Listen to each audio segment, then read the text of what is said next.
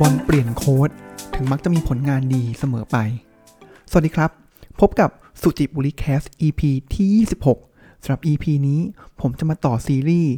มนุษย์เป็นสิ่งมีที่มีชีวิตที่มีเหตุผลกับคำถามนี้ครับ ว่าทำไมบอลเปลี่ยนโค้ดถึงมักจะมีผลงานที่ดีเสมอไป ซึ่ง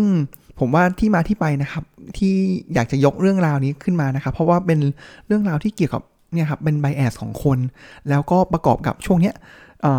ทีมที่ผมรักมากเลย แล้วก็ได้มีการเปลี่ยนโค้ชช่วงกลางฤดูกาลมาแล้วแล้ว ตอนนั้นมีความหวังมากเลยนะครับ ซึ่งช่วงแรกหลังเปลี่ยนโค้ชเนี่ยโอ้โหเฮ้ยทรงบอลดูดีมีความหวังนะครับแล้วก็แบบโค้ชคนใหม่เนี่ยมีการเปลี่ยนแท็กติก เปลี่ยนตัวผู้เล่น ได้ค่อนข้างแบบถูกใจแฟนบอลอย่างผมเป็นอย่างมากเลยนะครับ แต่ทำไปทำมานะครับ ตอนนี้ก็ ผลงานก็เริ่มดิ่งเหวนะครับ แล้วก็เหมือนเป็นทีมที่เขาเรียกว่าเป็นเจอแจกจบนะครับ เจอคู่แข่งไปก็แจกแต้ม แล้วก็จบเกมไปนะครับ หรือไม่ก็มีคนก็แซวว่าเป็น9ทีละแต้ม ล่าสุดก็ศูนย์แต้มนะครับ หรือไม่ก็เน้นสร้างคอนเทนต์แต่ไม่สร้างผลงานนะครับ ซึ่งเนี่ยครับเรื่องราวเหล่านี้มันมีการเป็นสิ่งที่เกิดขึ้นเรื่อยๆนะครับ ต่างกรรมต่างวาระต่างบริบทไปนะครับ ยกตัวอย่างถ้าเกิดเป็นบริบทการทำงานใช่ไหมครับ บริษัทผลงานไม่ดีอะมีการจ้างที่ปรึกษาเข้ามา มีจุดเปลี่ยน เปลี่ยนผู้บริหารอะผลงานก็ดีขึ้นนะครับ หรือว่าทั้งหมดทั้งปวงเนี่ยครับ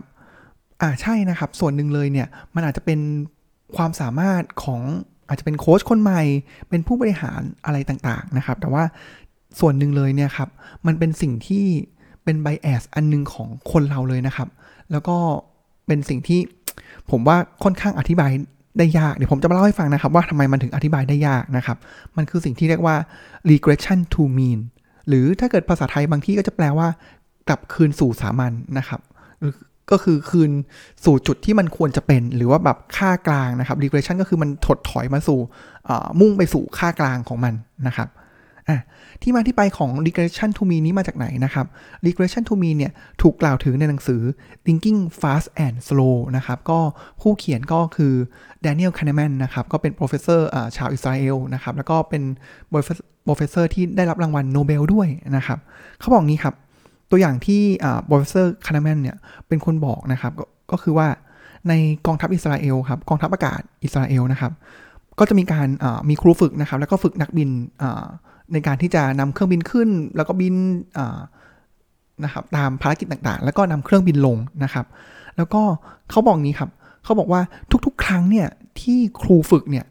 มีการดุด่าว่ากล่าวนักบิน จะทำให้นักบินเนี่ยสามารถนำเครื่องบินเนี่ยลงได้ดียิ่งขึ้นนะครับ ก็คืออ่านักบินบินได้ไม่ดี เอาเครื่องลงได้ไม่ดี ครูฝึกก็ดุด่าว่ากล่าวไป หลังจากนั้นการ นักบินก็จะนำเครื่องลงได้ดีทุก ๆ ครั้งไปนะครับ ซึ่งมี 2 ประเด็นครับที่ professor Kahneman บอกนะครับ ประเด็นแรกเลยเนี่ยเขาบอกว่าเฮ้ยจากข้อมูลทางสถิติแล้ว ไม่เสมอไปนะที่หลังจากครูผู้ฝึกด่านักบินแล้ว แล้วนักบินเนี่ยจะสามารถนำเครื่องบินลงได้ดีขึ้นอะอันนั้นประเด็นที่1นนะครับ ส่วนประเด็นที่ 2 คือ จริง ๆ แล้วการที่นักบินนำเครื่องลงได้ดีหรือไม่ดีเนี่ย มันไม่ได้มีแค่ปัจจัยว่าเออนักบินแบบ จากการถูกด่าจากครูผู้ฝึกนะครับมันอาจจะมีเรื่องลมสภาพอากาศ สภาพเครื่องบินอะไรต่างๆ นานานะครับ ที่มันมันมีเหตุปัจจัยที่ส่งผลต่อการนำเครื่องบินลงได้ดีเนี่ยอีกมากมายมหาศาลเลยนะครับ เพราะฉะนั้นแล้วทั้งหมดทั้งปวงเนี่ยมันเลยสอดคล้องกับธีมที่ผมนำมาเล่าในซีรีส์นี้ก็คือมนุษย์เป็นสิ่งมีชีวิตที่มีเหตุผล ก็คือมนุษย์เนี่ยมักจะต้อง หาเหตุผลกับทุกสิ่งทุกอย่างที่เกิดขึ้นนะครับ แล้วเราก็ขาหนึ่งเนี่ยมันก็เป็นสิ่งที่ดีแต่ขาหนึ่งเนี่ยมันจะทำให้เราเนี่ยก่อให้เกิดเขาเรียกว่าเป็นไบแอสอันนี้ขึ้นมาได้นะครับ เพราะว่ามันการที่เราพยายามหาเหตุผลแล้วมันมีปัจจัยมากมายเลยเนี่ย หลายครั้งมันจบลงด้วยไบแอสเราแค่แบบเฮ้ยมันมี 10 อย่าง แต่เราไปเจอหนึ่งอย่างเราบอกเฮ้ยเนี่ยทั้งเหตุการณ์เนี้ยมันเกิดจากเหตุการณ์ ปัจจัยนี้อย่างเดียวเป็นต้นนะครับ หรือหลายครั้งเลยเนี่ยการที่เราจะพยายามชี้หาเหตุผลเลยเนี่ยเกิดอะไรขึ้นครับ เราอาจจะได้แพะมาก็ได้นะครับมีตัวอย่างมากมายครับ ที่ผมอยากจะยกตัวอย่างของ regression to mean เพื่อให้เพื่อนๆผู้ฟังเนี่ยเข้าใจใน bias ตัวนี้มากขึ้นนะครับ เช่นลองนึกภาพนะครับ ผมว่าหลายคนก็คงเคยได้ยินแล้วก็คงแบบเฮ้ยพอมองมุมไกลออกมาเนี่ย เราจะรู้สึกว่ามันอีหยังวะนะครับ เช่น อะมีคนไข้คนหนึ่งครับป่วยเป็นโรคที่รักษาไม่หายนะครับ แล้วก็รักษาเท่าไหร่ก็ไม่ว่าจะหาหมอ ก็เปลี่ยนหมอไปหลายครั้งแล้วหรือว่าบางครั้งก็มีการเปลี่ยนยาหลายขนาดไปเรื่อยๆนะครับก็ยังไม่หายจนสุดท้ายคนไข้คนนั้นหรือคนรอบตัวรู้สึกว่าสิ้นหวังกับการรักษานี้แหละเผอิญเขาก็ดันไปเจอหมอคนหนึ่งหรือไปเจออยาแขนงใหม่ขึ้นมา แล้วทำให้รู้สึกอาการมันดีขึ้น บ้างนะครับ หรืออาจจะดีขึ้นเลยก็ได้นะครับ เขารู้สึกว่าหุยโอ้โห นี่แหละ มันใช่เลยอะ่ะ มันนี่คือมันเรานี่คือสิ่งที่ฉันค้นหามานาน แล้วนี่คือแบบเหมือนเป็นsilver bullet ที่สามารถแก้ไขปัญหาชีวิตหรือแก้ไขปัญหาสุขภาพของเขาได้ มันก็เลยผมว่าหลายคนก็คงเคยได้ยินนะครับ ที่แบบ ไปเจอวิธีการรักษาประหลาดประหลาด กินพืช กินสมุนไพร กินยาลูกกลอนไสยศาสตร์อะไรต่างๆ แล้วเราก็แบบพอเราไปเจอนั้นแล้วมันเริ่มดีขึ้นเนี่ย เราก็รู้สึกว่าเฮ้ยนี่แหละ โอ้โห นี่คือสิ่งที่เราเจอแล้ว อะ อันนี้ผมว่ามันเป็นตัวอย่างของ regression to mean นะครับ ก็คือในภาวะที่สภาพจิตใจเราแย่มาก แล้วรู้สึกสิ้นหวังเนี่ย แล้วพอไปเจออะไรที่มันดีขึ้นทำให้มันดีขึ้นได้เนี่ย เราก็รู้สึกว่านี่แหละ มันใช่เลย ทั้งที่จริงแล้วเนี่ยมันพลาชีวิตคนเราหรืออะไรต่างๆเนี่ยครับ มันขึ้นสุด ไปแล้ว มันก็มันก็จะลงมาอยู่ตรงกลางของมันลงมา หรือถ้าลงต่ำแล้วเนี่ยมันก็อาจจะขึ้นได้นะครับอะตัวอย่างอีกนะครับเพื่อให้ชัดเจนขึ้นอีกนะครับก็คืออมีอันนี้เป็นตัวอย่างจากหนังสืออของ Thinking Fast and Slow เลยนะครับ ก็คืออนักกีฬาครับ คนไหนที่สามารถสร้างผลงานได้ดีนะครับ อะเขาก็จะได้รับถ้าฟุตบอลก็จะเป็นรางวัลบัลลงดอร์นะครับ แต่ในที่นี้เขาก็จะบอกว่าเป็นขึ้นปกนิตยสาร Illus Sports Illustrated นะครับอะสิ่งที่เกิดขึ้นคืออะไรครับ คือหลังจากที่นักกีฬาที่ได้ขึ้นหน้าปก Sport Illustrated แล้วเนี่ย ปีถัดไปนี่ยครับ โอ้โห ผลงานตกลงมาเลยครับ เลยกลายเป็นว่า เฮ้ย นักบอลหลายคนหรือว่านักกีฬาหลายคนเนี่ย ไม่ยอมที่จะเอาตัวเองขึ้น นิตยหน้าปกนิตยสารนี้เลยนะครับ เพราะกลัวว่าผลงานปีถัดไปจะตก แต่คำถามคือ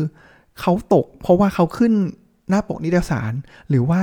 ไอสิ่งที่เขาสามารถ perform ได้ในปีก่อนหน้านั้นเนี่ย คือมันเหมือนเป็น outlier คือมันดีมากๆแล้ว แล้วมันปกติแล้ว มันก็ต้องล่วงหล่นลงมาตามกาลเวลา อันนี้คือเคสที่ ยกเว้นในเคสของโรนัลโดเมสซี่นะครับ ที่สามารถโอ้โหรักษาระดับผลงานได้อย่างต่อเนื่อง อันนี้คือผมว่ามันคือปรากฏการณ์จริง ๆ นะครับ Amazing มาก 2 คนนี้นะครับ ตัวอย่างอีกนิดนึงแล้วกันนะครับ ก็คือภาพยนตร์นะครับ เคยเห็นไหมครับว่าภาคแรกเนี่ยหนังหลายเรื่องเลยเนี่ยโอ้โหปังมากๆครับ แล้วต่อมาก็คือภาคต่อมานี่ก็มีการทำภาคต่อไปใช่ไหมครับก็เฟลแป๊กมากมายนะครับ เหมือนกันเลยครับก็เนี่ยพอทำอะไรที่มันขึ้นสุดแล้วเนี่ย มันก็กลับสู่สามัญของมันในที่ที่มันควรจะเป็นนะครับ ตรงกันข้ามครับอ่าอันนี้เมื่อกี้เราบอกว่าดีสุดแล้วก็เริ่มลงใช่ไหมครับ แต่มันก็จะมีบางครั้งนะครับ ที่สถานการณ์ของบริษัทเนี่ยโอ้โหแย่มากเลย แล้วพอเสร็จมีการเปลี่ยนผู้บริหารเปลี่ยน CEO มานะครับ แล้วก็ ทำผลงานได้ดีนะครับ เหมือนแบบโหทุกคนยกย่องเหมือนเป็น C CEO ที่เป็นเซเลบเลยนะครับ หรือว่าเป็นคนที่สามารถเข้ามา turnaround บริษัทได้นะครับ ในช่วงที่บริษัทกำลังแย่ที่สุด และเศรษฐกิจกำลังตกต่ำที่สุดคำถามคือจริง ๆ แล้วเนี่ยผลงานของเขาก็อาจจะความสามารถก็ส่วนหนึ่งนะครับ แต่ว่าการที่บริษัทกลับมาได้เนี่ย มันอาจจะเป็นช่วงของวัฏจักร ของธุรกิจวัฏจักรของบริษัทที่มันกำลังขึ้นอยู่ก็เป็นได้นะครับ แต่ว่าเราก็จะหาผลว่านี่ไง มันมันลงสุดแล้ว แล้วที่คนที่เทิร์นราวได้เนี่ยเป็นเพราะ CEO แต่ว่าจริงๆ แล้วมันอาจจะเป็นปัจจัยอื่นๆนะครับอะอันนี้ก็เป็นตัวอย่างที่หนังสือยกมา ว่าแล้วผมจริง ๆ แล้วที่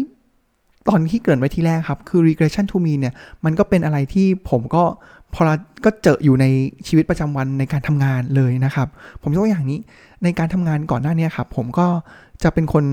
tracking performance ของตัวเลขตัวเลขหนึ่งนะครับ แล้วเราก็มีการตั้งเป้าอย่างนี้ เราตั้งเป้าไว้อยู่ที่ 80%นะครับ แล้วทุกเดือนทุกเดือนเลย ค่าเฉลี่ยเนี่ยมันก็จะแตะอยู่ที่แบบ 71 72 75 หรือเฉลี่ยมาที่ 75%ตัวอย่างนะครับเผอิญเดือนหนึ่ง performance ตัวเนี้ยมันกระโดดจาก 75 เลยเป้า 80 ไปได้ผลอยู่ผลลัพธ์อยู่ที่ 85%โอ้โห ทุกคนเนี่ย celebrate กันแบบโอ้โห แบบ celebrate กันเต็มที่คือเป็นบรรยากาศของความชื่นมื่น มีการชื่นชมการขอบคุณสำหรับความร่วมไม้ร่วมมือร่วมใจกันสิ่งต่างๆ action ต่างๆ ที่เราทำเนี่ยมันผลิดอกออกผลออกมาแล้ว มีการขอบคุณกันมากมายเลยนะครับ ที่ทุกคนร่วมไม้ร่วมมืออทำสิ่งนั้นให้แบบสามารถทะลุเป้าหมายได้ แต่ว่าณเวลาที่ผมตั้งสติได้ ผมก็รู้สึกเฮ้ย ชิบหายแล้วคือมันกระโดดขึ้นไป 85 มันเป็นไปไม่ได้เลยที่ตัวเลขนี้มันจะคงระยะอยู่ที่ 85 ได้ เพราะจริง ๆ แล้วค่าเฉลี่ยของมันอะอยู่ที่ 75 แต่มันอาจจะมีอะไรสักอย่างบางอย่างที่มันทำให้มันกระโดดขึ้นไป 85 ผมมั่นใจเลยว่าเดือนถัดไปเนี่ยหายนะแน่ ๆ มันต้องลงมาที่เดิมแน่ ๆ แล้วคราวนั้นแหละครับ เพราะว่าปกติผมเป็นคนทำ performance ตัวนี้อยู่แล้ว ผมก็ต้องเป็นคน analyze ต่อครับว่า เฮ้ย ในทุกครั้งที่มันดีขึ้นเกิดจากอะไร หรือทุกครั้งที่มันแย่ลงเกิดจากอะไร แต่จริง ๆ แล้วมันก็เป็นอย่างที่ professor Daniel Kahneman บอกนะครับ มันคือ regression to mean มันอาจจะมีปัจจัยหลายอย่างที่มัน โอ้โห ไม่ไม่สามารถบอกได้ แต่ว่ามันก็เป็นสิ่งที่ต้องบอกตรงๆว่าไม่สามารถหลีกเลี่ยงได้นะครับอ่าแล้วเดี๋ยวผมจะพูดในตอนสรุปอีกทีหนึ่งนะครับ อีกเหตุการณ์หนึ่งครับ ผมว่าอันนี้ฝากไว้คิดเลยก็ได้นะครับ ผมนึกถึงขึ้นมาได้ตลกตลกดีครับผมเป็นเด็กจุฬานะครับ แล้วก็ทุกวันลอยกระทงเนี่ยครับมันจะมีเคล็ดอย่างนี้ เขาบอกว่าถ้าคู่ใดเนี่ยที่ยังไม่เป็นแฟนกัน แล้วไปลอยกระทงด้วยกัน ก็จะเป็นแฟนกัน ขณะเดียวกัน คู่ใดที่เป็นแฟนกันแล้ว แล้วก็ไปลอยกระทงด้วยกันที่จุฬาสระน้ำจุฬาหน้าพระลูกก็จะเลิกกัน ลองดูนะครับ อันนี้ฝากไว้ให้คิดนะครับว่ามันเกี่ยวข้องกับ regression to mean อย่างไรนะครับอีกตัวอย่างหนึ่งนะครับ ผมว่าอันนี้ก็เป็นข้อเตือนใจนะครับ ก็คือปกติแล้วตอนที่เราลงกองทุนต่างๆ หรือลงทุนในหุ้นนะครับ ข้อมูลที่ไม่ว่าจะเป็นหลักทรัพย์ บริษัทหลักทรัพย์เนี่ยจะพยายามจะมาบอกกับเราก็คือ กองทุนนี้มีผลประกอบการดีต่อเนื่อง 3 ปี xx เปอร์เซ็นต์คำถามก็คือ เราสามารถลงกองนี้ได้ไหม ถ้าเกิดคนที่เชื่ออแบบเดิมเลยครับ เชื่อในโฆษณาตรงนี้นะครับ ก็บอกโห3ปีที่แบบ 3 ปีที่ผ่านมา performance 10%เพราะฉะนั้น 3 ปีต่อมาก็ต้อง 10%แน่นอนอะอันนี้ขาหนึ่งนะครับแต่อีกขาหนึ่งก็คือทุกอย่างมันเป็น regression to mean นะครับ ก็คือ 10%ก่อนหน้านั้นแล้ว มันไม่ได้หมายความว่าอีก3อ่าสามปีถัดจากเนี้ยมันจะเป็น 10%เหมือนกับ 3 ปีที่แล้วนะครับ อันนี้ก็เป็นตัวอย่างที่สามารถเอาเอ่อ regression to mean เนี่ยมาประยุกต์ใช้แล้วก็ทำความเข้าใจในโลกของเราได้นะครับ ในความเป็นไปนะครับสำหรับ Key Takeaway พูดมาถึงตรงนี้แล้วเนี่ย แล้วเราจะหลีกเลี่ยงหรือว่าเอาสิ่งที่ผมพูดเอาสิ่งความเข้าใจในปรากฏการณ์ของ regression to mean เนี่ยไปใช้ได้อย่างไรบ้างนะครับ ผมนึกถึง 2 ประเด็นครับอะประเด็นแรกเลยเนี่ยครับ ผมคิดว่าต่อเนื่องจากตัวอย่างของผมนะครับที่ performance ผมว่ามันต้องดรอปลงมาเหมือนเดิมแน่นอนเลย เราคงไม่สามารถที่จะไปบอกเจ้านาย หรือว่าไปบอกทุกคนได้นะครับว่าฮัลโหลเราไปผมไปฟังสุจิบุริแคสมาแล้วสุจิบุริแคสบอกว่าที่มันลงมาอยู่ที่ 75%เหมือนเดิมเนี่ย มันเป็นเพราะ regression to mean นะครับ เพราะว่าผมว่าโลกของเราเนี่ยในฐานะที่แบบเหมือนเป็น professional ในการทำงาน แล้วยิ่งถ้าเกิดอยู่ในองค์กรทำงานที่มันมัน drive ด้วยเหตุผลเนี่ยครับผมว่ายังไงเราก็ต้องก็ต้องรับรับ ทำความเข้าใจกับมันนะครับ ว่าเออมันเป็น regression to mean แต่ว่าเราก็ต้อง go with the flow ของมันไปนะครับอะอันนั้นเอ็นที่หนึ่งที่ดูเหมือนจะให้พยายามเข้าใจนะครับ อีกเลเวลหนึ่งของความเข้าใจครับ คือผมว่าถ้ามองให้ดีแล้วเนี่ยครับ มันอาจจะไอ้คำว่า regression to mean หรือกลับคืนสู่สามัญเนี่ยครับ มันจะสอดคล้องกับสิ่งที่เรียกว่าอนิจจังนะครับ คือในทุกๆสิ่งเนี่ยครับ มันมันคือถ้าเกิดในอนิจจังเนี่ยมันคือ ทุกสิ่งเกิดขึ้นตั้งอยู่แล้วก็ดับไป แต่ว่าในความหมายตรงเนี้ยคือไม่ว่าสิ่งใดเกิดขึ้นนี่ยครับ มันมีดี เดี๋ยวมันก็จะลงมาไม่ดี หรือถ้าเกิดไม่ดี มันก็จะขึ้นไปดีนะครับ มันมันกลับสู่ตรงกลางของมันเสมอนะครับอันนี้ก็เลยผมว่ามันเป็นข้อคิดเตือนใจเรานะครับ ในทุกๆการใช้ชีวิตของเราได้เลยนะครับ กลับมาถึงทีมรักของผมนะครับ ผมคิดว่าก็อาจจะเป็น ช่วง regression to me ที่มีการเปลี่ยนโค้ชแล้วนักบอลหรือว่าทุกคนเนี่ยก็เกิดความฮึด เพราะว่าจุดทีมของทีมเนี่ยมันถึงจุดต่ำสุดแล้วนะครับ แล้วมันก็เริ่มแบบรีบาวกลับมาตามกฎกติกาของ regression to me นะครับ แต่ว่าอีกอันนึงเลยที่ผมรู้สึกได้เลยก็คือว่าบางครั้งมีนของทีมทีมนั้น หรือมีนของปรากฏกฎปรากฏการณ์นั้นเนี่ย มันอาจจะเป็นมีนในขาลงอยู่ก็ได้ อย่างเช่น ทีมพื้นบ้านที่อยู่ในช่วงมีนขาลงกว่า 30 ปีสำหรับวันนี้ขอกล่าวคำว่า สวัสดีครับ